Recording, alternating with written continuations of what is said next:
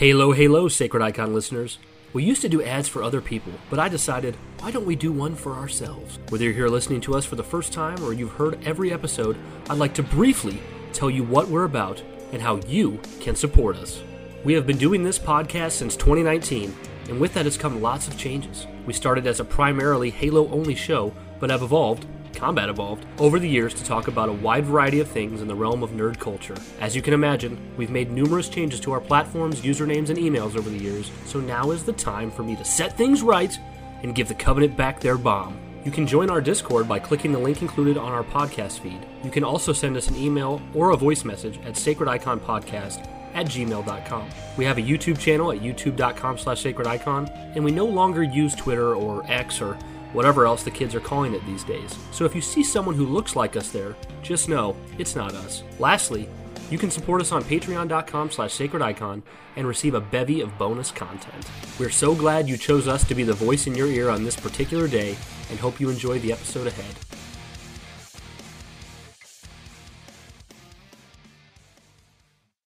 Halo, halo, and welcome to another episode of the Sacred Icon podcast with my wife Erika. We are here uh, with uh, hot off the press takes of Final Fantasy 16. We just completed the game. Uh, as many of you know, we started it on our anniversary, actually the day before anniversary, technically, which was uh, June 21st. And now, two weeks and five days later, uh, we have completed the game, and we're here to share our thoughts. Uh, we've got a lot of feelings, emotions. Um, really, really great game. We're very, very happy with it. Uh, just to kind of kick it off and, and, and see where we're at with it, Erika, give me like a whatever's brief for you, a, a sentence, a paragraph, and a score for this game where you're coming at from. Like to kick it off. Okay, so I could be riding the hype. I could be riding the There's hype. Definitely always hyperbole. Well, yeah. not always hyperbole, but always hype and FOMO and all that stuff plays into yeah, this. Yeah, and, and like I try not to be like that generally yeah. speaking. I usually am like, oh, I need this to sit for a while. But yeah. like, I might be riding the hype, but this might be my favorite video game ever. Uh, which I wasn't anticipating because I'm a huge fan of Final Fantasy. Uh, but I was not like closely following production of this game or anything. I was just like, oh, a new Final Fantasy title is dropping, therefore I will play it and it'll probably be a good experience. And the first few hours, I was like a little bit taken aback because I didn't look into it. I didn't know it was a rated M game, which is unusual for Final Fantasy. Uh, so I was like, oh, this is like, whoa, there's blood. That's not normal. Or, oh, look at this and that. This feels not like Final Fantasy. Cutscene. Yeah, oh man, tunnel, cutscene, tunnel, cutscene, tunnel, cutscene. No full on nudity, but like, you know, a naked back or a leg. Yeah, like, yeah. yeah, unnecessary implied nudity, which just things that are just unusual for Final Fantasy. But like, once we got past that kind of demo opening couple of hours, um, and got out into the game proper, it was such a Final Fantasy game, and the characters were so endearing. I like my favorite Final Fantasy is probably before this is probably Final Fantasy 12, uh, which is also kind of medieval and political. Uh, and it, and I love certain characters in that game, but it's not the main character that you love, right? Everyone loves like Balthier, right? He's the leading man, but not the main character. But I love Clive this is not brief. I'm not being brief. No, that's okay. I, I, don't care. I love Clive. Clive is my son. Yeah. Torgal is the goodest boy. He was based off of our good boy Leon. Obviously, Jill's amazing. Jill's great. They're the best couple in gaming. Gav, Cid. This is a spoiler cast, by the way. Yeah, well, it'll be it'll be on the episode title, but like yeah. Gav, Tarja. Oh man, yeah, uh, so many like little NPC people yeah. that we actually cared about. I mean, even like Isabelle. Yeah, like, you know? yeah, yeah. And I got to the end, and I was just like, this made me feel a lot of feelings. I need to let it sit Mm-hmm. probably for several months and then replay it and decide how I feel about it. But like right now, I'm giving it like a nine, nine and a half. Yeah, because I mean, well, it's kind of a similar experience to remake, right? Because we played remake and we're like, that's one of the best games we've ever played. I think we were both in that 9, 10 area for remake, and then years have gone by and we still feel the same way. But that's an, that's an instance where the hype was real. Yeah. Like we still feel that way. But you enjoyed this for sure even more than remake. Me, I'm. It's really tough. Like I'm. If I had to try to push my like recency bias aside, I would say I probably like 7 Remake more, but there's I'm actually considering that I like 16 more, which is insane. Uh, because, well, I mean that's insane for me also because yeah. I love Seven and Seven remake. Yeah, um, it's so good. It's so good. So what? What would you? So you said you said nine and a half to around a nine, nine and a half. Yeah. what you said. Yeah, because I mean a ten's not perfect, you know. So if you gave it a ten, I wouldn't say that's crazy, but I you know it's easy to I think not giving a 10 helps you feel like you're not being as, as biased, right? Yeah, I sat down and tried to figure out okay, what would I if 10 is like more or less I can't find a problem with this yeah. game, what would I say is my the thing that's taking off points? And we kind of went back to like when we started playing it, I was complaining a lot about the whole hallway cutscene, hallway cutscene very first, heavily in the first few hours. The, the first 10 hours have like the gameplay to cutscene ratio of the first 10 hours is much much higher than the rest of the game. If the rest of the game is like let's say if the rest of the game is like 50% gameplay, 50% cutscenes. Mm-hmm. The beginning is 75%. Yeah, because we know. would take turns playing and we would be watching the cutscenes together. So when it was the next person's turn, we would just skip that cutscene, right? And it would be like, oh, I've been playing for three hours and you caught up with me in 15 minutes. You well, know? Three hours to one hour probably seems more like I don't know. Still, it was yeah. a, it was a very drastic difference. Yeah, it was like I can do it in a third of the time if yeah. I just skip those cutscenes. Yeah, so so that was my one um like more realistic complaint. Um, I I, I don't I don't I feel like I don't want to be unfair about the M rated content because it's not that like if I had turned on a the like if I turned on Witcher 3 or something and had the same content I mm-hmm. wouldn't have been like clutching my pearls you know but I just I wasn't aware of it beforehand and it it like felt off brand for Final Fantasy so that was jarring until I got more used to it um so that was a little weird at first. And Which then... is fair because you have the background in Final Fantasy, but I'll be the guy who goes out there and says, most of the mature stuff made me like the game more. Yeah, I was you know? just I was just going, "Whoa, I don't even normally see blood in Final Fantasy. There's a lot of blood here." And I would have like this like compulsive laugh that I couldn't control every time in battle Clive would yell the F word. Like he would. Like I wouldn't even try. I wouldn't be trying to do a thing. Like he would just yell like he'd be getting beat up and then he'd just be like F word. He'd just yell it and it'd just be mm-hmm. like I would just laugh and Erika would be like, "Geez, you really find that funny, don't right? you?" Right? I'm like, "What?" Well, to be fair, yeah, like I wasn't picturing Ifrit yelling yeah, I, like a, a summon, battle. a summon will, will yell that. Yeah. Uh, oh, that was my other thing, which I got over it eventually too. Was that early on, I was like, these summon, these icon battles are so unnecessarily bombastic, and I was like, I like this, that. Yeah. This game costs a ludicrous amount of time, money, talent, and resources to produce because of this kind of thing, which I don't think is necessarily needed to make a game great but also like as Bryan said, like it's extremely impressive, and mm-hmm. you loved it. Like even though you're you're also someone who will sit yeah. back and say, "Hey, games don't have to be no. all of this to be good games." Yeah, this game um, could have been just as good without spending that exorbitant amount of money. But I've never, I don't think I've ever been more jaw like jaw, awestruck, jawstruck, awestruck, jaw-smacked, jaw-smacked, like just in shock of the production values. Because like you have production values like The Last of Us Two, which is like highly rendered, motion captured, you know, actors and and voice captured, all that stuff, and the and the environments and the detail. But this is like scale. This is like the lighting, the effects, the the just the, the scale is insane. And this this is giant honestly, monster battles in space. Yeah, this is something that I've never seen on this scale in gaming. So that's been amazing. But uh, yeah, I would right now, you know, we me and Josh always preach on the podcast like you know recency bias and the hype and all that stuff come back to us in six months to a year and, and get our opinion, see if it's the same then. But going off of right now, if I'm trying to be critical, I would give this game a nine out of ten. Uh, with the the big the big negatives would be, yeah, there's. Uh, here's the thing: is like I wouldn't want to take away any of the cutscenes because the cutscenes are no. amazingly done, but overall, the entire game has an insane amount of cutscenes, and then the first ten hours specifically, and you'll see that other reviewers had had put this in their reviews. Like the first ten hours specifically, it's really trying to bring you into the universe, and it's it's probably like seventy five percent. Eh, if you're going off of time spent, the first ten hours is probably like seventy to seventy five percent cutscenes, and twenty five percent, you know, thirty percent gameplay, which is kind of crazy. So that was a problem. Um, now the side quests, I could go on a big tangent about the side quests. So I know I've mentioned a few times in the Discord on previous episodes of the podcast you know, hey, I love these these side quests because they're so easy and accessible for me, but they're awful, they suck. Uh, I was I'm completely retracting that, taking that back. Uh, to give you guys some context to how I got to that conclusion, I played the first two side quests of the game, and the first two side quests of the game were uh, deliver three bowls of soup to tables, and the second one was hey, walk across the room, grab a plank of wood, and bring it back to me. So those are my two experiences, and then I watched some reviews from people who had not played all the side quests in the game who said, "Yeah, the side quests are crap," and I was like, "Yeah, you know, they said they were crap.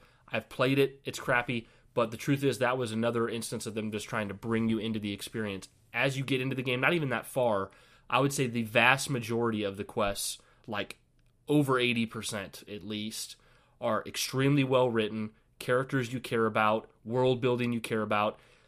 And, you know, to, to dock at some points for, for other people, not necessarily me, most of the quests do boil down to go to this area, talk to these NPCs, um, you know, pick up this thing on the ground, kill these kill these enemies. You know, it is simple in that way, but the writing is on such a high caliber, and the character work and the world building is just such high. I mean, it's in a as far as like the world building and and and voice acting and, and the writing goes, I would say it is that Witcher three level. Witcher three still is superior in its quest design because it's it's all those things plus more that it does, but really incredible writing, really incredible side quests.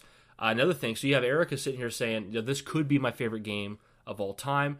And then to add to that, like, wow, this is something special. You guys know me, I never do side content. I skip past all the stuff. I 100%ed this game. I was blown away. I did every single side quest. I did every single hunt, every single extra thing you could do. I did it. It's all when I finished the game. It was just there was nothing left to do, and that's because the game drew me in with its world, its characters, the way that its side quests. Like I know for some people they hate the whole like get a quest. Oh, here's the marker on your map to go. Go there. Oh, here's the marker to go next. Like it just it, it's like it just tells you where to go. I know some people don't like that, but I do like that because I get to experience the side quests and I don't feel overwhelmed. So many games, it's like, oh, here's a side quest, but you might have to do a thing in this area, and then it might lead to this other thing in this area, and we're not going to really tell you where to go, and you kind of have to figure out yourself. You have to ask around town, and I'm like, at that point, I just want to skip it and go to the main story. So this was very approachable, very well written. I love the side quest, but I would dock the score a little bit for some of the simplicity of the side quest uh, structure in general, and then some side quests that are just not good. Also, as Eric and I had talked about before recording, when you get into the later half of the game, maybe later 25%, they start chucking out huge swaths of side quests in between main quests to where if you're somebody who wants to do them, it's going to feel so drawn out from a main quest to completing the side quest to the next main quest. They didn't parcel them out very well. It's like Which and- might have solved some of the like tun- the tunnely problem at the beginning. With True. The, you know, I don't know. But, like, you would have had to have narratively selected which ones you were going to do yeah. to make it not feel like weird weird pacing, but it definitely had a lot. Like normally between main quests, you would have like three side quests pop up or something. But the last like several major events of the game, it's like, oh look, here's ten new ones. Yeah. Where if it could have just did like maybe four or five between main quests from the beginning all the way to the end, it would have made it would have felt more natural. But yeah, so I mean, there's a combination of yeah, a lot of cutscenes, some quest structure issues, but I think that's kind of for the most part where my issues lie to bring that down from a 10. Um, the music was a 10 out of 10. I mean, one of the best soundtracks. I just did a chef's kiss gesture as though you Yeah. could see me. yeah, because we're looking at ourselves in the camera. Uh, but the, the soundtrack was a 10 out of 10. The writing was damn near a 10 out of 10.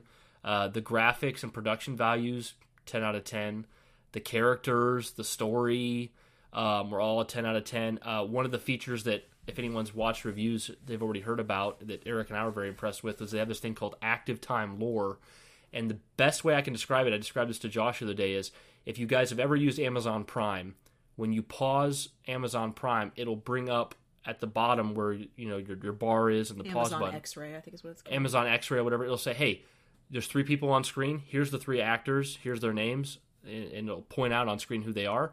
You take that and you combine it with Mass Effect's codex. And in Mass Effect, you have this codex which like gives you a deep dive in all the things going in on the universe. Well, Final Fantasy 16 has this thing called active time lore. Any time in the game uh, during a cutscene, it you can press the touchpad and it'll bring up this active time lore, which will say, okay, on the screen right now you're seeing these two characters, this land that they're that they're at, and what they're talking about will all come up on the screen, and you can pause the game and go, okay, let me learn about this character, let me learn about this character, let me learn about the weapon he's holding, and let me learn about the place that they're talking about and the place they're in. So it lets you have a full like grasp of this world in the moment, and then on top of that, you have this character named Tomes, which keeps track of all the history for you to follow at any time. And then you have, is it Vivian? Vivian. Yeah. Vivian, who will keep track of the cast of characters, how they relate to each other. That's okay. Uh, how they relate to each other, and then also like the battles of, on the map and what country or what uh, cities are at war with yeah, each other. Yeah, and they represented they did a good job of representing it in multiple ways because you have the active time lore, which is just convenient, right? Like, Yeah. oh, they're in the middle of a conversation about Sanbreque, and Mm-hmm. I can't remember which one, which of these countries is Sanbreque. Yeah. So let me check, and it'll you know remind me in that moment.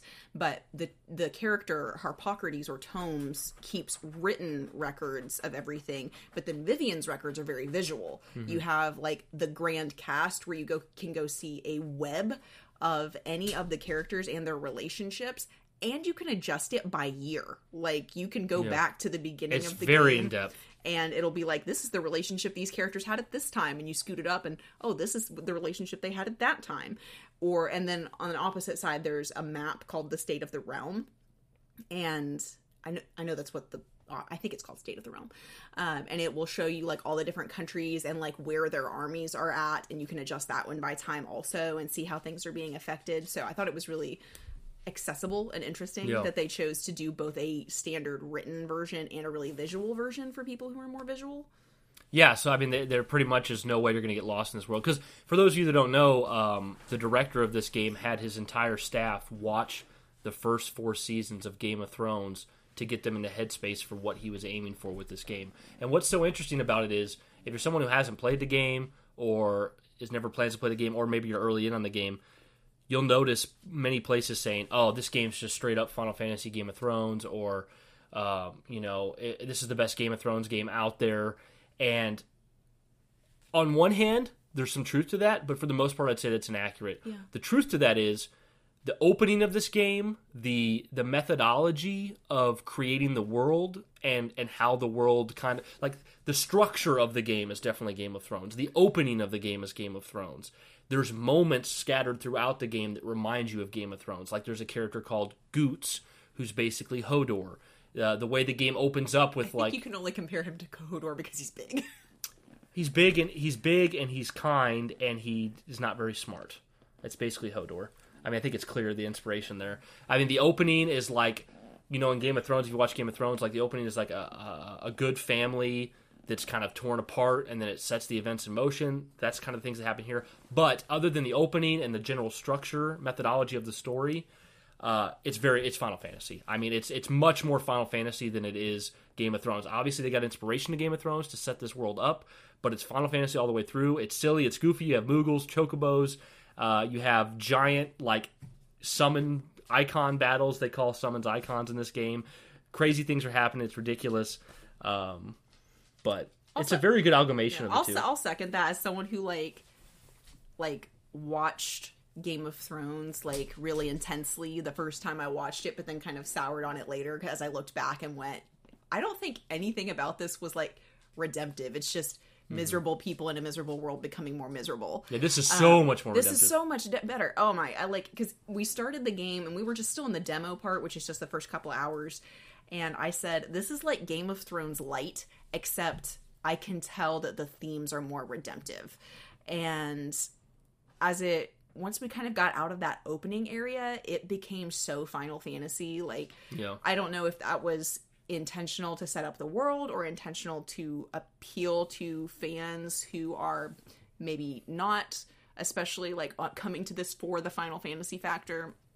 Um, but uh, by the time we got a, you know a, a, a decent way into the game, I said, "This is so Final Fantasy." I retract my overly Game of Thrones statement. Um, it's just Well, I think the, the director said that he wanted to return the series to its roots in medieval fantasy, and I think he looked at what was most relevant and doing it the best at the time. And I think development on this started in 2016, which was like literally the peak of hype, or maybe just before the peak of hype of Game of Thrones. So he probably looked to that and said, "This is a, a great way to kind of bring us back to that setting." Um, but yeah, uh, what do you what do you think about the combat, Erika? Because my my opinion of the combat is for what their goal was, which is obviously let's make this an action based game rather than turn based, you know, typical Final Fantasy stuff. For their goal of making it action based, I think they knocked out of the park 10 10 on the combat as well. It's up to you whether that's the kind of combat you wanted or if it was you know you know what I mean. Like I think what they went for though. I think that's fair. Like I think they they accomplished the goals that they seem to have for the combat system. Um, I love a turn based game, but I also love a melee driven game. Uh, so I'm not I'm not a I've played a lot of Final Fantasy games, but I'm not a super purist on it. it has to be turn based.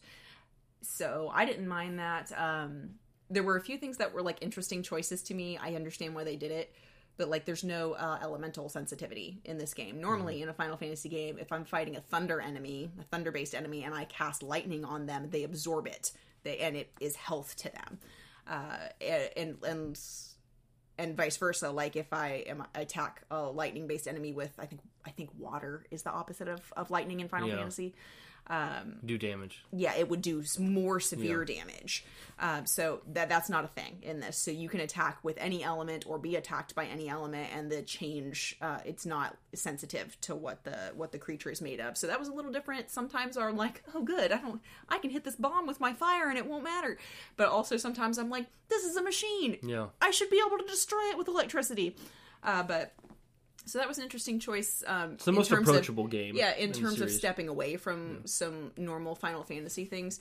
Uh, I loved. This is tiny, and we didn't talk about this before. I loved all the names of the enemies.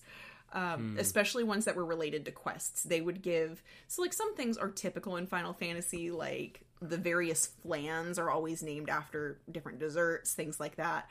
That was present, but also just like some random little dudes had that were involved in quests just had hilarious names. There was a part where we went to the hot springs and had to destroy bomb enemies that yeah. were making the hot springs too hot and their names were like bath bomb yeah it was so funny. it's got the they kept the final yeah, fantasy silliness yeah but it yeah. was but it was hidden it wasn't it it did not have the type of like Final Fantasy silliness and humor that I would see in like say 10 or 12 or something yeah. or 7. But I think they kind of had it underneath there a little bit.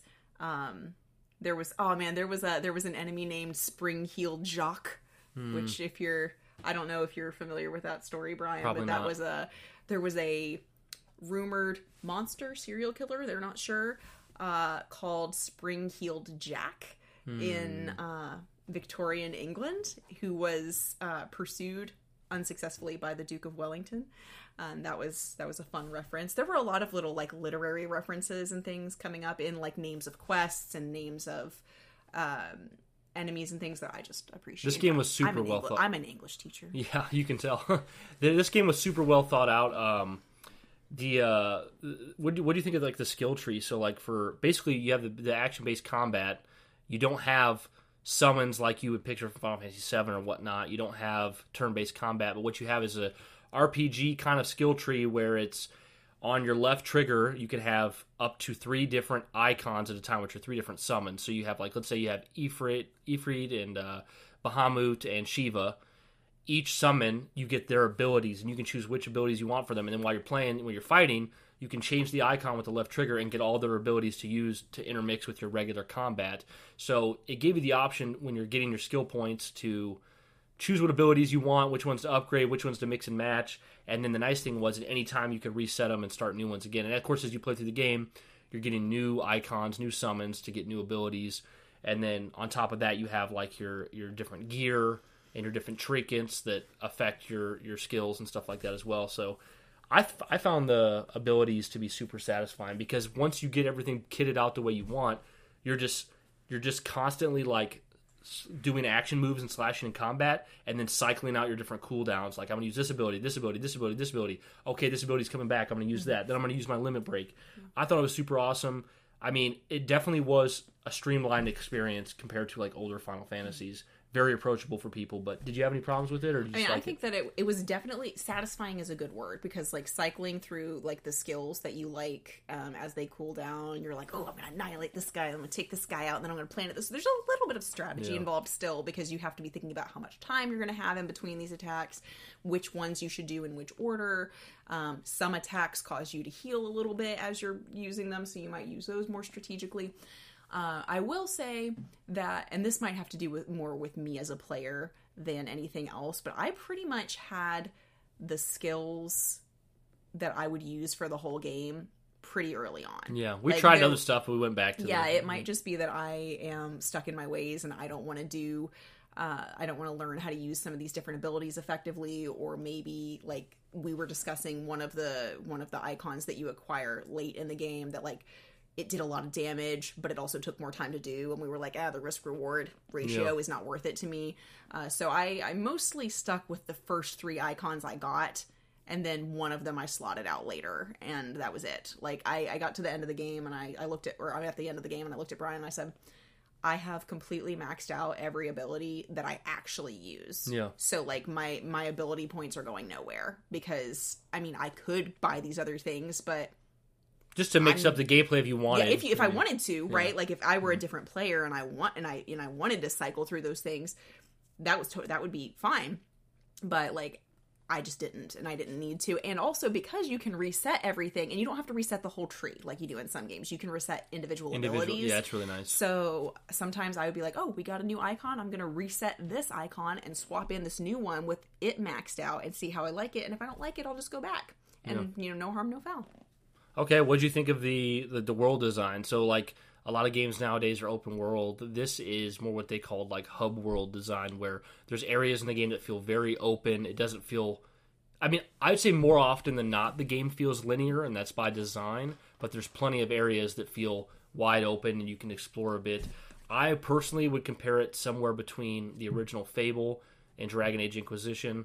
Uh, like Dragon Age Inquisition had extremely it's like Dragon Age Inquisition was not open world, but the areas that it had were so extremely huge it felt open world. That's not how this game is. And then you have Fable, which had like interconnected areas, but they were so small and so linear. This is between there where it's like it's like Fable where it's like interconnected areas that are linear, but they're wide linear. They're very big, big spots. Uh, for me, this was a relief coming off of so many open world games how did you like it, Erika? And then also, is there a Final Fantasy prior you've played that is familiar to this, like in the world design? Um, I liked I liked uh, how accessible the the they're called obelisks, the like waypoints in the game. Yeah, travel So destinations. You can travel fast travel. Um, I liked I liked that. I do think I love an open world. I really love an open world. Do I open world? appreciated that the areas, a lot of them were quite large and felt very open. Um, but there were also plenty of times where I'm like, you know, I might have just walked from here to here and fought everything in the way, but the game will not allow me to do that. Some places are interconnected and you can do that, but it's like, no, you must fast travel from here to here and then proceed. Yeah, it's a little weird like that. So that's a little weird sometimes. Um, Final Fantasies, I would compare it to. I mean, I kind of, I do kind of think a Seven remake, except there's like it's almost all linear in Seven remake. Yeah, and you But can't always go to locations you want to go to. This one, 16 sometimes sometimes prevents you from traveling to like it'll be like, "Oh, you have to go straight to this destination to carry on the main quest." But a lot of the time all of the hubs are open and you can kind of go wherever. Yeah. 7 remake I think is more linear than that. It's a lot hard. I Yeah. remember once I was so annoyed. I was walking through Wall Market and there was like an item off to the right and I wanted to go get it and it was like return to the quest area and I was like I don't want to return to the quest area. I Yeah. want that treasure. But when when you're in a linear section in 16, it feels like to me exactly the same as a linear section of 7 remake. when Oh, yeah. you're when you're in the because moment. because it's hallways. yeah, I mean basically, but it, I mean it feels like that. Yeah, me. they're fun. They're well designed. Yeah. hallways. Like I don't necessarily. I prefer this to open that. world personally. You say you prefer open Um, world though. I think I prefer Yeah. open world, but this is this is a close second. It feels it's, like- it's not so. This felt more you get- meaningful than 15. I yeah, feel like. after you get past that open section. Or that opening section. That's The first 10 hours with all so the s- su- super linear. yeah. After that, I think it's it's pretty good. Um, Yeah. Before that, I was frustrated about not being able to go where I wanted, not being at liberty to play more um, because of all the cutscenes and all of the like forced progression. But the the bulk of the game, I would say, I felt pretty good about Yeah. the world design. Okay, so let's get to. I mean, we're, we're kind of saving the story for last. I mean, this is all spoiler stuff, but the big spoilers would be the story stuff. Uh, the characters and the voice acting. I mean, Oh my gosh, they're- stellar! they're- the the list of characters that we like is so long. Like, obviously, you have your heavy hitters at the top, which is like Clive, Jill, Cid, you know, stuff like that. But then you have like Blackthorne, the blacksmith. You have like Charon, the general store kind of kind of lady.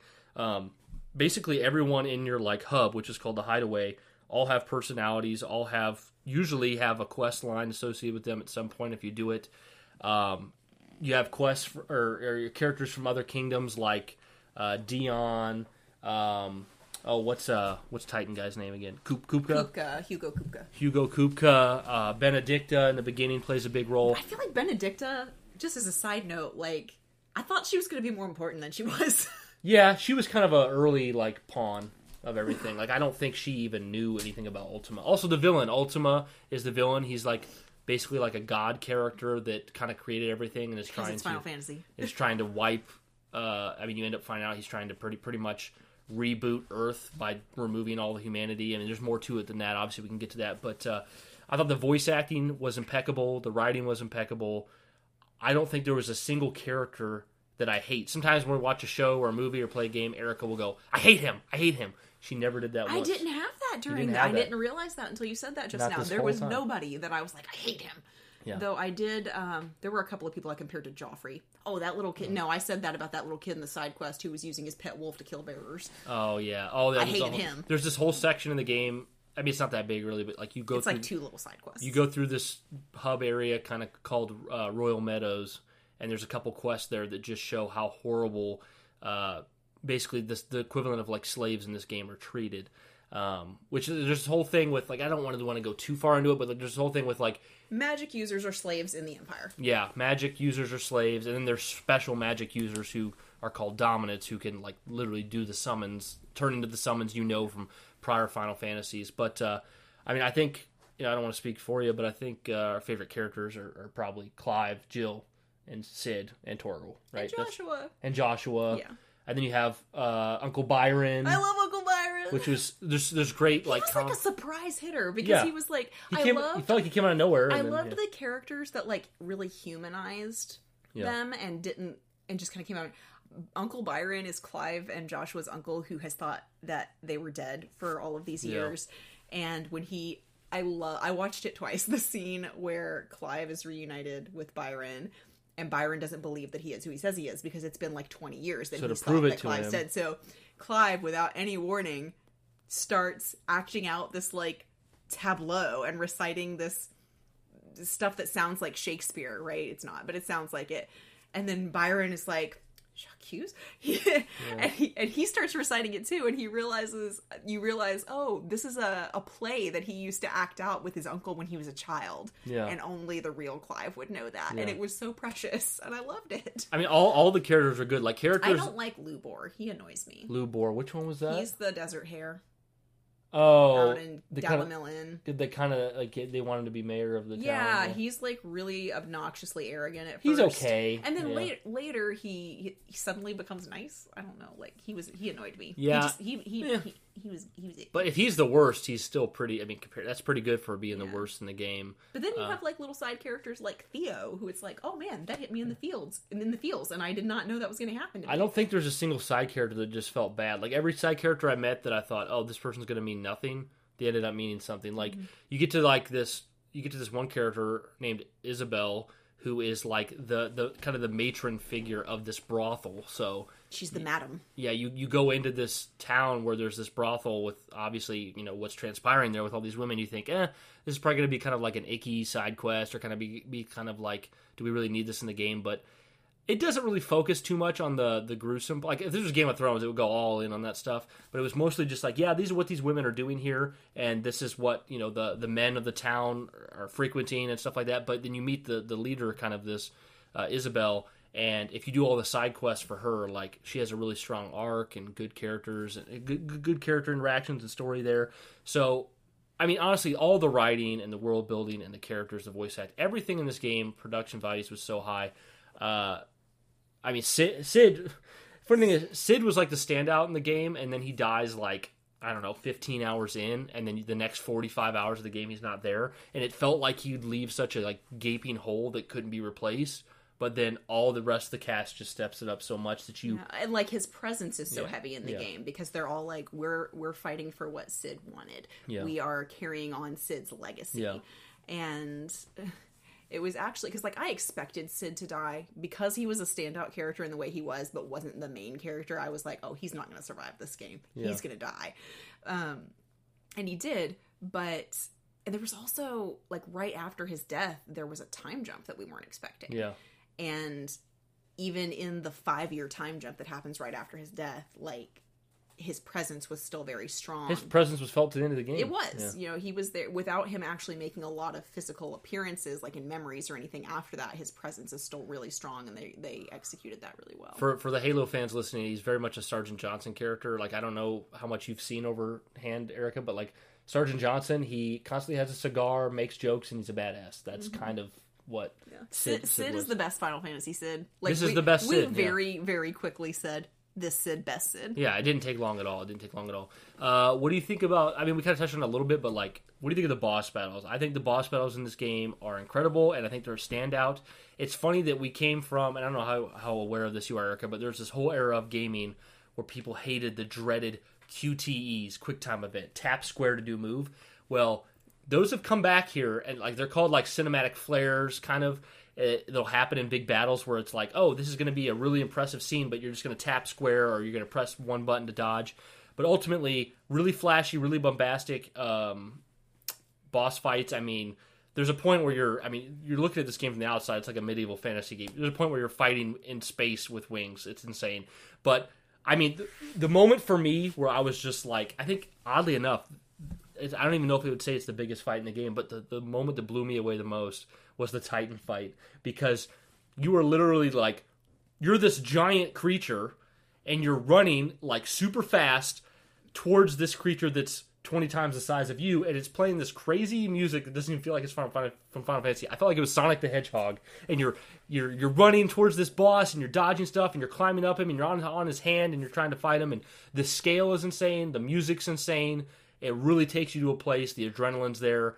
Uh, I loved it. What are your thoughts on the bosses, Eric? So I have more mixed feelings on that. So on like the thing you're referring to with Titan, I I really like that from a creative aspect. Like they're taking a different. I'm like, oh, whoa, we just we're playing. uh we're playing Crash Bandicoot now. Like what what just happened because we're dodging things, we're running. Yeah. I thought that that was an interesting uh, take on the traditional boss fight. Um, I didn't need the cinematic evasions and cinematic strikes and things.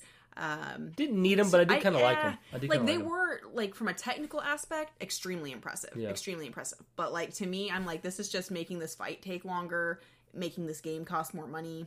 That could be part of your and, negative for the score not being ten. Then, yeah, because yeah. I, I, remember, especially at the beginning, like the first time we had a fight like that, I was like, which was in that early ten hours, I was like, I do not need this. Mm-hmm. This is this is this is too much. I don't need this.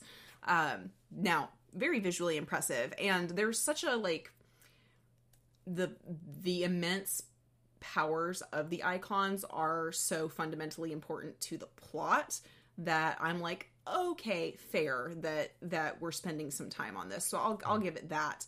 Um, I don't feel like I can take away points for mm-hmm. those boss battles um, because they are extremely impressive. I just don't think I needed it. Before the game came out, I thought I I mean I thought they looked gimmicky because like they they kept marketing like oh you're gonna have these huge icon battles. I'm like never have I played a Final Fantasy and thought what I want to do is take control of the summons and fight them together. Like to me, it's like I don't I want to be you know, Cloud, I want to be Squall, I want to be whatever.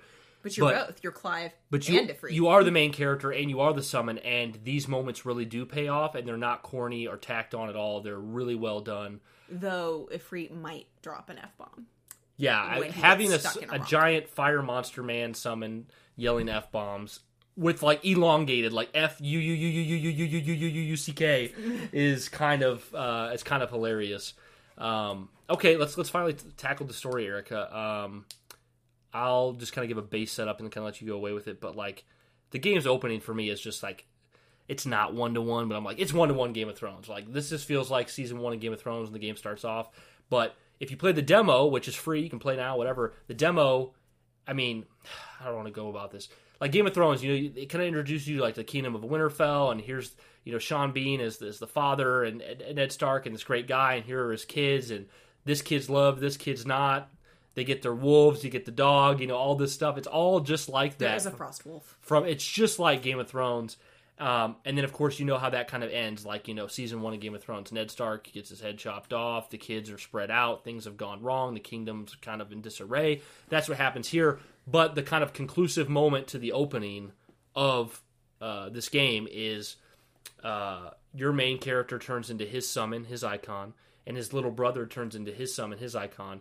and they're in a fight and they don't really like they're main not, they're not in control of themselves. they're not in control of themselves really. And what ends up happening as the demo comes to a close or the first two hours of the game if you're just playing the full game is you apparently in gameplay you accidentally murder your brother your little brother um, by not being able to control your your summon your your icon yourself.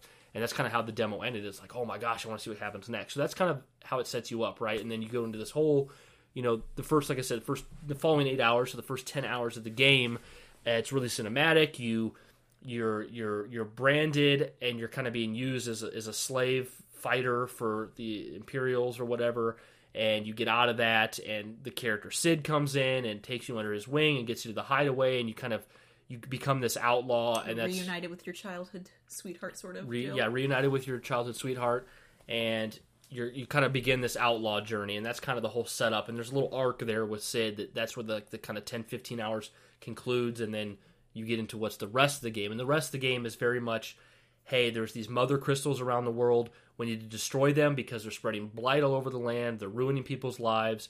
Uh, they're causing this i mean they're, they're tied to this problem with slavery in the game directly. We've kind of touched on it a bit but there's more of that. But basically you know i'm going to hand it over to Erika.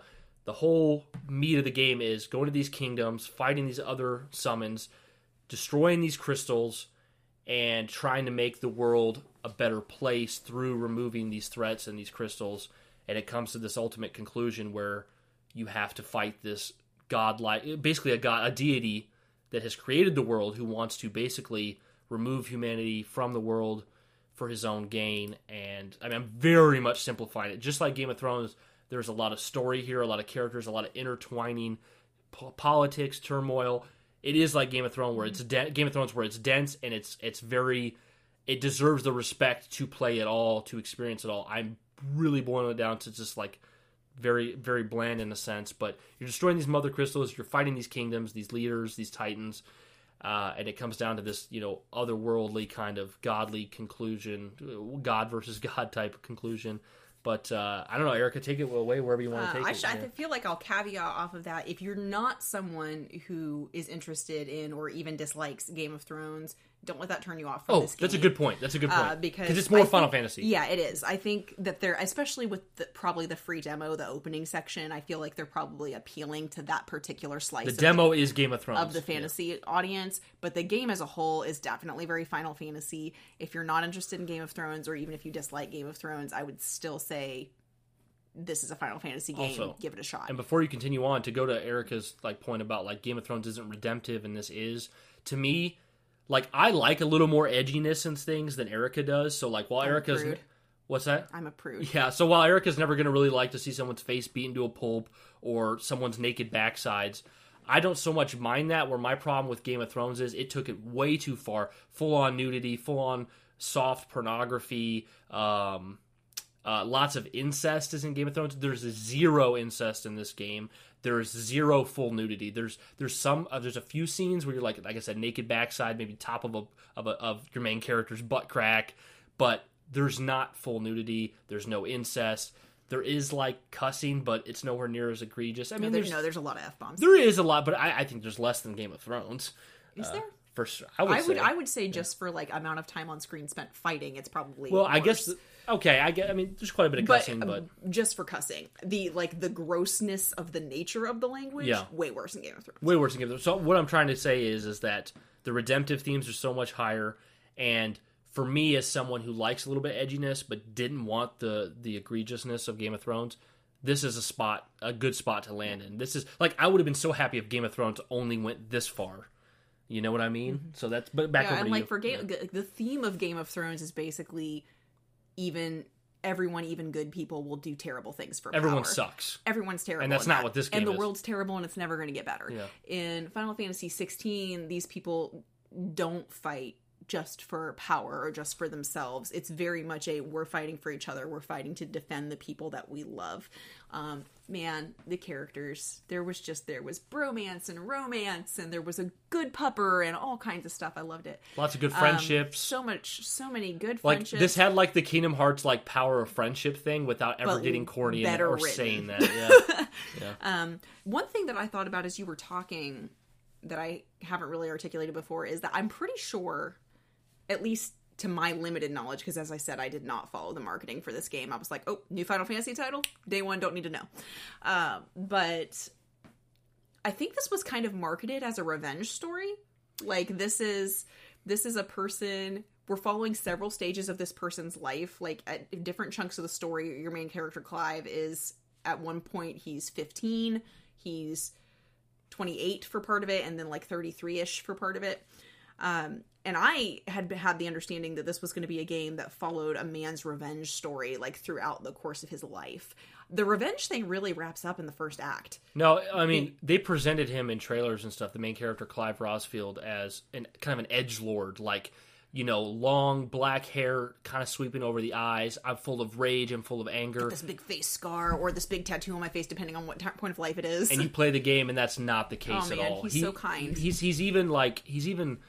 I'm not saying that Cloud is like this known kind character in the world of gaming, but like Cloud's kind to an extent. Clive puts him to shame and Mm-hmm. Oh kindness, yeah, like I think easy. that like so Clive, you know, it does start out as a revenge thing, like because he thinks someone has murdered his brother. Yeah. he does not realize that a his brother is not dead, and b It was the- himself. It was himself. Yeah. The second icon, the second dominant of fire, is himself. But by the end of the first act of the game, he realizes I I am the man, and he he still thinks his brother is dead at this point, and he has to he sets out on this journey to help other people because he feels he has to atone for his sins um, even though it was an accident and he wasn't even self aware enough to know that he had done this.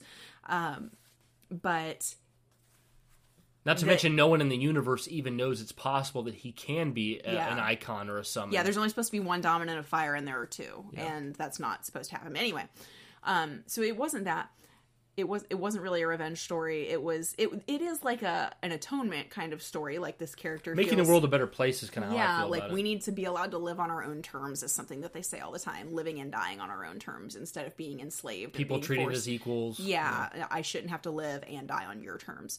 Um, but which it's a Final Fantasy game. It's a lot about free will and a lot about choice and a lot about facing def- your fate. defying fate or defying or overthrowing false gods. Like that's that's always a thing in Final Fantasies. Um, but I think that I one thing that I I think I don't know why. Cl- I don't know why Cloud keeps being the one that Clive is getting compared to, unless it's just out of like people love Cloud. Wait, uh, well, I think I think people are saying we have a clear contender for main character that is as good, right? Yeah. Because you've always had people who are like, "Oh, I love Zidane or I love Squall," but it's always been it's always been so heavily weighed Yeah. towards Cloud. So so Clive, you know, Cl- Cloud has like a kind of secret, awkward sweetness or kindness that's buried under his little, you know, edge lordiness. But Clive has genuine kindness and chivalry like by by the nature of it being a more medieval story and he's a noble he's very chivalrous which gives him a sort of edge in kindness and doing good for people that Cloud, just by nature of the type of character he is, isn't going to have. Um, so he was extremely endearing. I when I really love a male character, I'm always like, "He's my son." She does. She does. do And. Yeah. frequently, instead of yelling, "I hate him," I didn't say I hate him in this game, but I said he's my son a lot. Like, I love him so I much. I love him so much. I mean, he would just be like, you'd be like end of the world circumstances where everything's going wrong, and somebody would be like, you know, I really need help with like, there's no, there's no food this season, and, and the whole town is gonna starve if we don't gather up some grains or whatever. And, and then Clive would just be like, I'd be more than happy to lend a hand, and be like, oh, I love him. I love him. And he's like everybody's therapist. Like Yeah. Clive actually should just retire from being Cid the Outlaw and become a licensed therapist because He's easily one of, if not the best protagonist in Final Fantasy. He really does give Cloud a run for his money. he's great. Um, back on the story though, and, and moving more. To, I mean, we don't want to cover every story bit because we'll be here forever. But like moving towards how it sums up. I mean, what do you think there? I'll let you kind of go first. Man, so I was really afraid that you should know about me that I am very good at predicting what will happen in a story. Um, partly just from consuming a lot of stories and partly from studying story storycraft. But like, I I was like, oh, Cid's totally gonna die. Josh was gonna die, but not until the end. Um, this character will live. This character probably not. But I was like, I don't know if Clive's gonna make it or not. I want Clive to live. I think this story would be fine if Clive lived, but it's entirely possible that they'll kill him. And we got to the end, and he sure looked dead. And I was very, very sad and unhappy about that. there's a little wiggle room yeah, that he might not be dead, but I think it's very clear. First and foremost, what they want to get across is that he died, and and and of course, you know, without getting into every little detail, but he he basically sacrificed himself to give the entire planet like a future Yeah. and, a, and a good a, future where there's no slavery and there's no like uh, hard times and, and we get to see that in like the post credit scene. We get to see um, a, a Valisthea that is clearly and he mentioned this earlier in the game that it might take many many generations for the world to to right itself again. And we see um, a world that's so far in the future these children are playing and the world is green again and they are playing icon battles and their mom's like oh you're playing at those fairy tales again like they're it's so long ago they're not even sure that it happened really which means Clive's goal has been accomplished. yeah. You know, But we see the the story that they're getting it from is called Final Fantasy by Joshua Rosfield. So we're like, well, did Joshua survive? Did Clive bring Yeah. him back to life? 'Cause obviously and then people- kill himself, or are they both alive? We don't know. people listening to this either played the game themselves and know what we're talking about, or they don't care and they're just kind of trying to keep up with us despite us throwing all this terminology to them. But the game, you know, I'm operating under the assumption that you've played. Well, I mean, some people. I know there'll be people probably like Diente who will come in here and they'll just they'll just listen to it because they want to hear us talking and be like, "Yeah, that sounds like a lot of stuff going on." But uh, you know, but um, the game basically concludes with you know Clive and his brother Joshua and this character Dion going off to fight was essentially the last remaining god that created this universe, created humanity.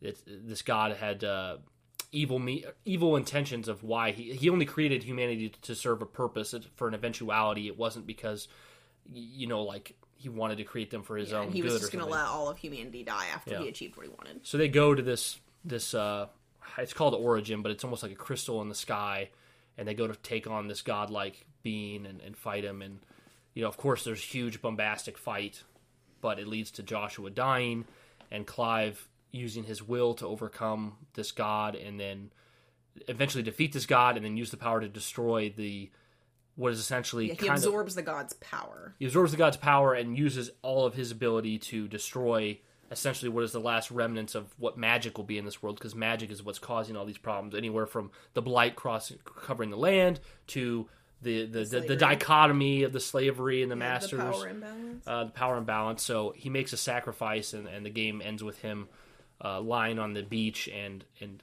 apparently turning to stone, which is what happens when someone uses magic too much. And if he turns to stone, he essentially it appears that he's dying. Of course, we haven't even talked about how much we, this is like our favorite romance in all of video gaming.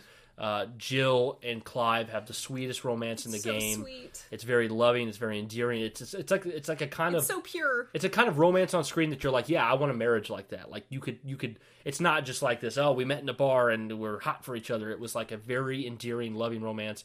Uh, me and Erika were just blown away by it. We love the couple, and it made the ending so sad because like Jill was just like, "I love you, come back to me," and she's crying in the end. And, and, and Clive didn't come back. He he died saving the world. As far as we know. As far as we know, it, He there's might be alive. there's things that could could point to him potentially being alive. Final but- Fantasy, like my my takeaway is they want us to think that he's dead, but Final Fantasy is notorious for ambiguous character deaths in the end of games. Um, I won't say which ones because Bryan has not played several of final of the Final Fantasy mainline titles that I have played, but there are Final Fantasies where like, oh, this character's dead, and then the end credit scene leads you to believe, well, maybe they're dead, but maybe they're alive, Yeah. or the end credit scene makes you think, oh, yeah, they're definitely alive. Or just different things. It happens multiple times in different series. Um, or not in different series, in different installments in the series. But I was like, well, I, what I said going into the final battle was my head headcanon is if there's no body, he's not dead. Uh, because that's my son. And they sort of gave me a body, kind of. He's lying on a beach. His hand has turned to stone, but not the rest of him yet. And in this world, this curse overtakes people gradually, and you can have a stone hand and not be dead. Um, and then we see Joshua has written the Final Fantasy, this legendarium of the of the world in their future. So presumably Joshua lived, and right before Clive destroyed Origin, he did something to Joshua. He like healed him, and I was like, at first I was like, oh, is he bringing him back to life? But he didn't move or anything. He just Mm-hmm. clearly was healed, and I was like, maybe he just wants him to have more dignity in death. I don't know, but I was like, did did Joshua wash up somewhere else on this beach? See, I'm gonna have a take that I feel like most most fans probably won't agree with me with though, but I, I don't think I want a DLC or a sequel. I think I want them to leave this because to me this was this is another thing we didn't even talk about. This is a sort of review for the game. We live in a time where games are so often come out broken, buggy, incomplete, sold with pre-order bullshit, DLC packed in from the day one for more money. This was a complete cohesive experience from beginning to end with its characters, its story. There was a small, small day one patch, but it wasn't needed. It was just to clean up a few things. The game ran perfectly. It I, it felt worth my money. It felt complete. It I didn't feel like I was missing anything. Where you got, I mean, it's not not to just point the finger at Final Fantasy 15, which had to release a bunch of post patching and updating and DLCs, but just games in general. So often you get games that just don't work out the door, or this thing was obviously not finished, or things were rushed. This game didn't feel rushed at any point. It felt like it took its time. It built things out. Um, I think I ran into one bug the whole yeah. game. Yeah, it was really well done. Yeah. Uh, the, the the kind of the last thing I want to take us into before we get out of here is kind of for a comparison's sake. We, you can compare them to other. We could compare it to other Final Fantasy games, but I'm kind of thinking of Seven Remake mostly right now because to me, I feel like we're in kind of entering a kind of a golden era for Final Fantasy because I have my little bit of knowledge of Final Fantasy, but then I also have the knowledge of the fandom that I've become very aware of, which is you know the first six titles, the the 2D games were lo- were beloved by many, and then we get to the PS1 era and we kind of blew people away with 7, 8, 9. It was like that was, you know, the first six were great and then 7, 8, 9 was like this golden era of like, because those games came out one year apart. 7, 8, 9, just one year apart. And they were all so good and it was brought into 3D.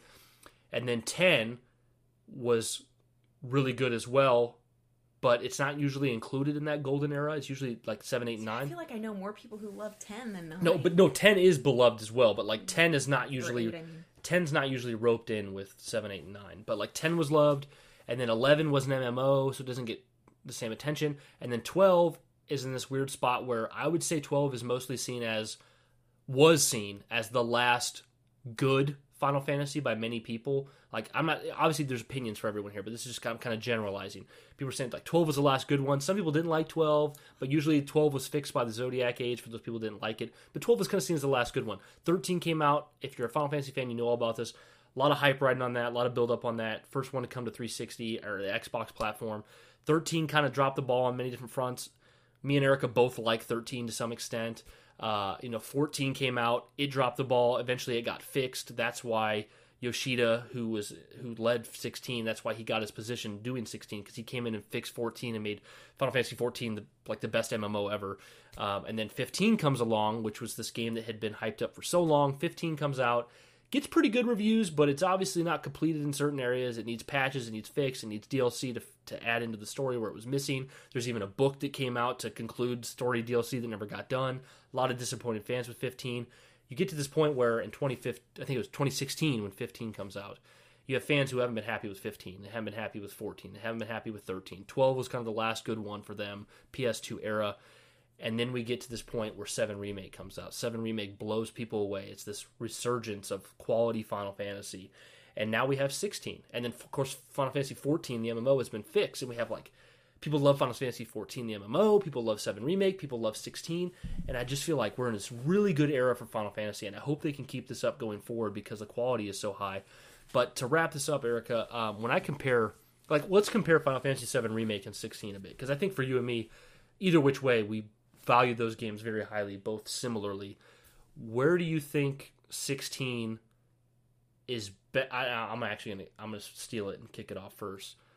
Where do you think 16 exceeds over 7 remake? And for me, I don't think there's ever been a Final Fantasy. This might be a hot take for some people, where the writing has been this good. I think 16 has the best writing. Now somebody might say, "Oh, Bryan, 16 kind of Game of Thronesy in some ways. Like they copied like seven such an original story. You know, you writing got... is different from storytelling. Exactly. That's where I'm getting. I was I might not have put it as well as you, but that's where I was getting. It's like seven. You know, it's got oh Sephiroth and it's got Jenova and it's got uh Midgar and and Shinra and all this stuff. And like that's such an original story where like what happened here with Clive and and all the stuff going on and 16's less original. Yeah, the storytelling's so unique in seven and it's iconic, right?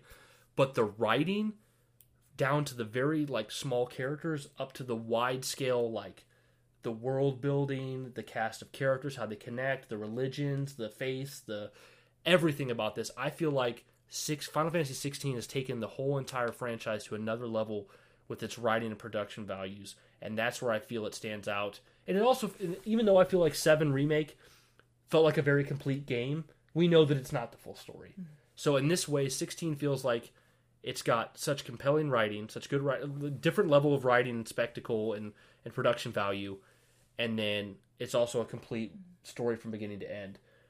What do you have to say about that? I feel like I am less inclined to compare 7 and 16, 7 Remake and 16, um, because in my mind, like urban Final Fantasy and medieval Final Fantasy are kind of very different categories.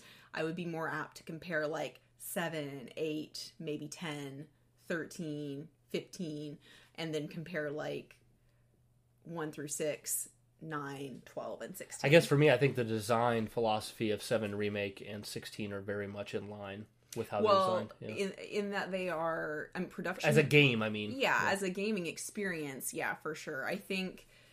Um, Both more action based. They're they more action based. They're more uh, accessible to yeah. people who are maybe not already big into the JRPG genre. Genre, um, but man, I have I have so many I have so many thoughts. I think that the battle system is probably more accessible in seven. Um, really? Okay. Well, I think the I disagree. I think the materia thing is pretty easy to like. Oh, you have this I ability, think, swap these things in and out. I think that having to swap between there's a lot of different button pushing in in 16. Like you have I think be... yeah, I completely disagree with you. Mm-hmm. I think 7 is not a hard game to understand, but like seven is far more asking far more players. It's far more complicated. You have to level up different materials. Different materials do different things. They can be swapped between characters. Then you have the fact that you're controlling three people at, at all times. Uh, that you're freezing time to choose their abilities and set them up. And then also there's like the resistances and stuff like that that's not in this game. I feel like it's a lot less approachable in 7. 16 anybody who's played an action game before I mean, if you played anything from Bayonetta to Devil May Cry, you know that it's. I mean, it's essentially mashing buttons and watching your cooldowns. That's my opinion. Erika doesn't. No, agree, I, th- I mean it is mashing buttons, but it's not mashing the same button. I think no, that I mean... like, you know, in Final Fantasy VII, I'm like, oh, I have these different materia but like I can have more than one of it and I can give it to anybody. See, to me, you're just making a point for it to be more complicated, in my opinion. I don't think so. Like, because like, oh, I this person can cure with this materia, I can go buy more of that materia, and this person can do cures. I just I feel like you're leveling up abilities, and it doesn't matter who they go with, um, for the most part. But I felt I, but the that the the real time activity of the battle, I think, not the leveling up system, the real time activity of the battle, I think, is more complicated in 16 than in seven. Um, because you're pressing like three buttons in in seven, but in sixteen you're like, oh, I gotta hold this while I press this and this, and then switch between these two and watch these cooldowns. Um, you know, I think if you're a plebe, then sixteen is probably harder on your hands. Um, but what else was I comparing? Design. I mean, you said you wouldn't really compare seven remake to sixteen. Yeah, yeah. I wouldn't. Other than, I mean, like they're clearly like as a as an aesthetic piece and as a as a game the way they're production. developed as games i think is similar yeah the way they're developed yeah. as games is similar they're clearly from the same era in the way that mm. like you were saying 7 8 and 9 are from the same era or 10 and 12 are kind of sort of the same era um i definitely see that similarity in like design yeah. style and production style but in terms of like content and themes i don't think i would compare them oh content themes not at all no i wouldn't i was literally just talking about development as a game because like six like it, it, there's you can kind of see the trajectory here, right? Like 13 came in when Final Fantasy 13 came in, they wanted to make it much more actiony, but they wanted to keep it turn based, so it had that paradigm shift. And the action's very quick in, in 13, but it's still turn based. And they introduced the stagger system there. Then you get to 15. 15, they drop the turn based, they just go more action. Stagger's still there.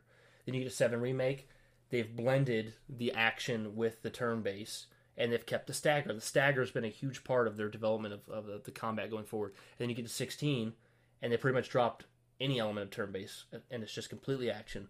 And they kept that stagger system in there. So I think it's something they've been iterating on, mm-hmm. and you can see these things kind of coming together now and being similar. But there's there's definitely a difference between the gameplay of 7 remake and 16.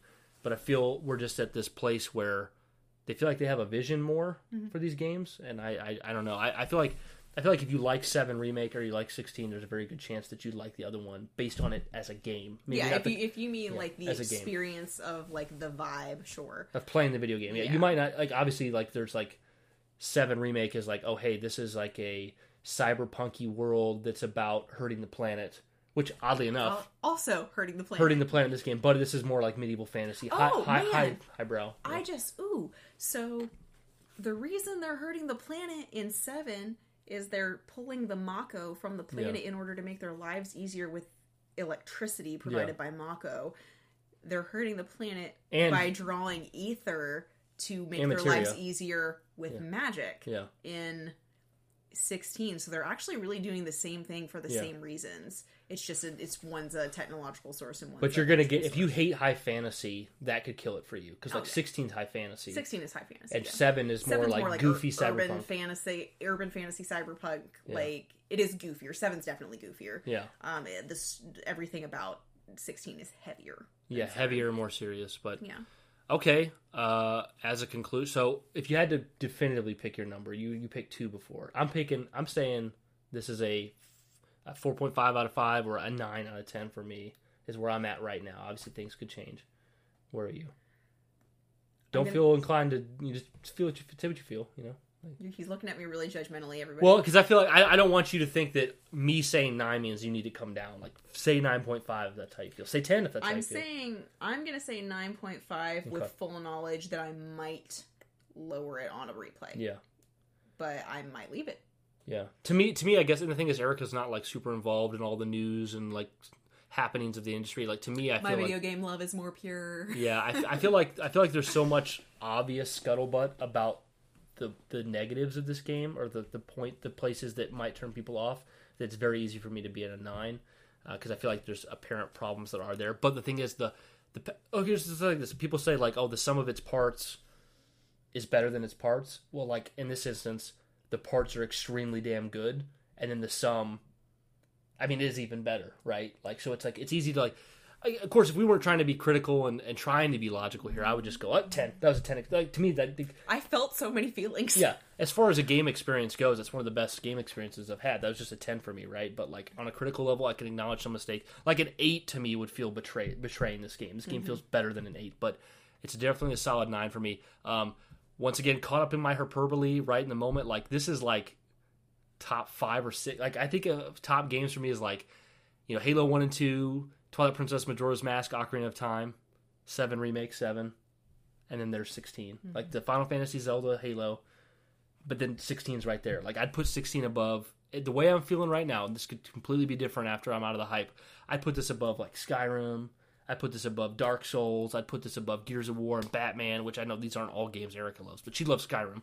Uh, but I would put this above that because the storytelling, the characters, they're gonna they're gonna resonate with me for so long. I'm gonna be thinking about this. I already ordered Clive and Jill art to hang She in our did, we, home. we, and she's been she's been drawing too, and like we've been talking about this. it's and artsy. It's not like you know screenshots or posters or anything. Yeah, but this is uh this is going to be a game that me and Erika revisit probably yearly if we have the time. I mean, just like Seven remake. To me, this was like a Seven remake moment all over again because I won't go into the whole story again. But you guys have heard before, like Seven remake was such a special experience for me and Erika because we were newly married and there was COVID and we were locked in. We weren't working. We were playing it.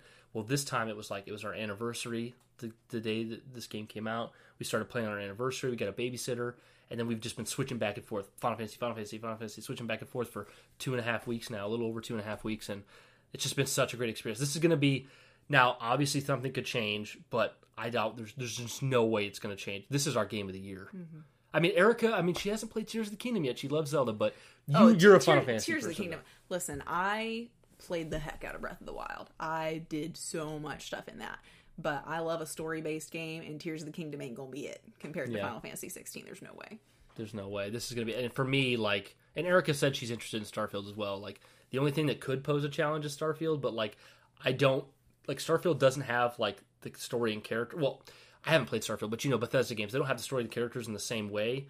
And then also, I want my, you know, A to B story kind of game like I get with this. Obviously, it's an RPG and there was side quests and stuff, but like Starfield's something that's going to be hundreds of hours.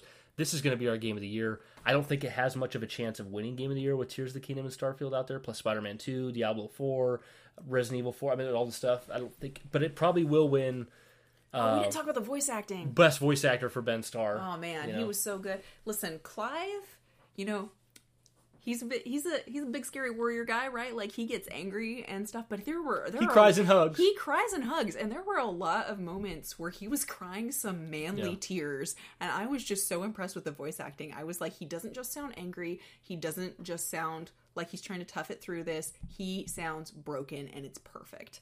Uh, Yep. Really skillful voice acting. Jill was great. I mean, all the voice acting was They're so great. good. Obviously, Cid was amazing.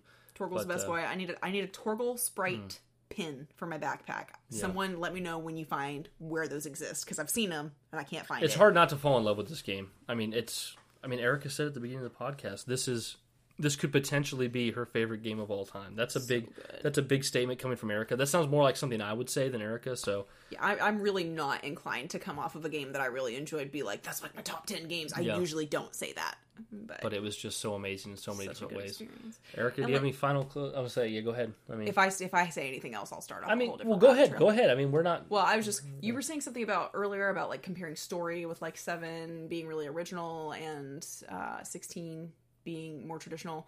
And I said as we were playing this that I felt like it was possibly the most accessible Final Fantasy story that Mm-hmm. Yeah. I'd played uh, in terms of like if it if it weren't M rated, my seventy five year old dad would love to watch me play that game Yeah. and and experience the story. Uh, he used to watch me play twelve when I was a teenager, and uh, and he enjoyed that. But it wasn't like you know, 15, I love fifteen. Okay, don't be hating on fifteen, but fifteen has this has a couple of big story gaps that they made up for with DLC. This doesn't have anything like that. Like No. you can just go with Full it. experience. and the and this and the story is not so like I'm speaking regarding an American audience. It's not so like um convoluted or like twisty that people can't follow it. Um now personally, I love that stories from Japan are not all the hero's journey, but I also acknowledge that the vast majority of stories that people like follow the same 15 plot beats. Yeah. and uh, Final Fantasy 16 was both really powerful, but al- was really powerful while still telling a story that was, I don't want to say familiar, but a Let's say grounded. ground, yeah, a story that's going to grab a broad audience while also being like really unique. Like it's got the crazy, like oh, crazy fighting boss battles up in the sky, craziness. But then it's also got like, let me help these pe- help these people in this town, and like save the cat. you know, it, I, I was so it's just so good. I mean, I, I Yeah. it's all it's all I've wanted to do since the game came out, and like, you know, uh, a single Bryan or a single Erika, maybe. Could, well, actually, single Erika would probably still take a couple weeks because she's just not like me. But like a single Bryan would have been okay, four days or less. This whole game is completed. but so it's been two and a half there weeks. were days where I was like, Bryan, I'm playing Final Fantasy today more than I want to be playing Final Fantasy because you're so far ahead of me and I have Yeah. to catch up. Like, yeah, I mean, think about this way, guys. Like to 100 percent, this game's like 60 to 70 hours. We both did that in separate playthroughs, so we're also talking. like, yeah, Yeah, a lot of time. normally. Normally, when we play a game together, we share the same campaign and pass the controller back and forth. We decided we were not going to do that with this one, and one of the reasons that I didn't want to do that was because I was convinced that he would not want to have the same character build as me, and that I love to do all the little random side things. We had the same character does. build and we had the same character build, and he hundred percented it. When Yeah. does that ever happen? Th- that's why life? that's why it's a special game to me because I don't ever want to. I never want to, to do the side stuff ever. Like the only game I can, th- I think I, I, well, I know I hundred percented the original Fable, but that's a smaller, it's it's older game, so like hundred percenting the original Fable is forty hours. I've hundred percented that. I've never even like I played, I've beat Ocarina of Time forty times probably. I'm over never hundred percenting Ghost of Tsushima and Hogwarts Legacy. Yeah, Like- she's crazy about it, but like I just don't do that. But this game, this game had the exact kind of quest I wanted. Simple with extremely high quality writing and voice acting. It was amazing. Final Fantasy 16 is the Arivett household's game of the year. Erika's at a 9.5. I'm at a nine. Could be Someday we're gonna be Clive and Jill for Halloween. someday we're gonna be Clive and Jill for Halloween. Maybe maybe we could have a River be a little Torgal suit, little baby puppy, Little baby little Torgal. puppy Torgal. She That'd be- Well, yeah. That'd be amazing. But uh, uh, just an amazing experience. She could be a Moogle. Uh, she could be a Moogle, yeah. Victor. Another one to add to the list for us. Uh, it was a phenomenal experience. Final Fantasy is very important in this household. Now, it already was to Erika, but like, man, has it moved up the ranks for me. And, and this could be Erika's favorite game of all time. It's in my top 10. Oh, phenomenal. I can't wait to come back to you guys in six months to a year and say, hey, I'm either feeling the same way. Maybe I like it more. Maybe I like it less. I don't. I don't feel like that's gonna happen. But of course, that's the hyperbole talking sometimes. So, uh, but guys, thanks for joining us. Um, you guys know where to go. You can follow Josh at Jedi Knight. Uh, Joshy, technically, if you want to follow Erika, she is at Erika Arivett on Twitter. She's never there. She never uses it. That doesn't exist to But uh, but uh, you can follow uh, me at Bryan's Bane. You can follow Sacred Icon at Sacred Icon Pod. If you want to toss a buck or two our way, you can go to patreon.com slash sacred icon. Send us a voicemail or an email at sacrediconpodcast at gmail.com and come join the Discord. Erika's there as well. She doesn't she doesn't go in there too often, but we're there. We have a lot of fun in the Discord. Come join that. We love uh, love talking to you guys. So thank you for joining us on another episode of the Sacred Icon Podcast. And as always, keep it sacred.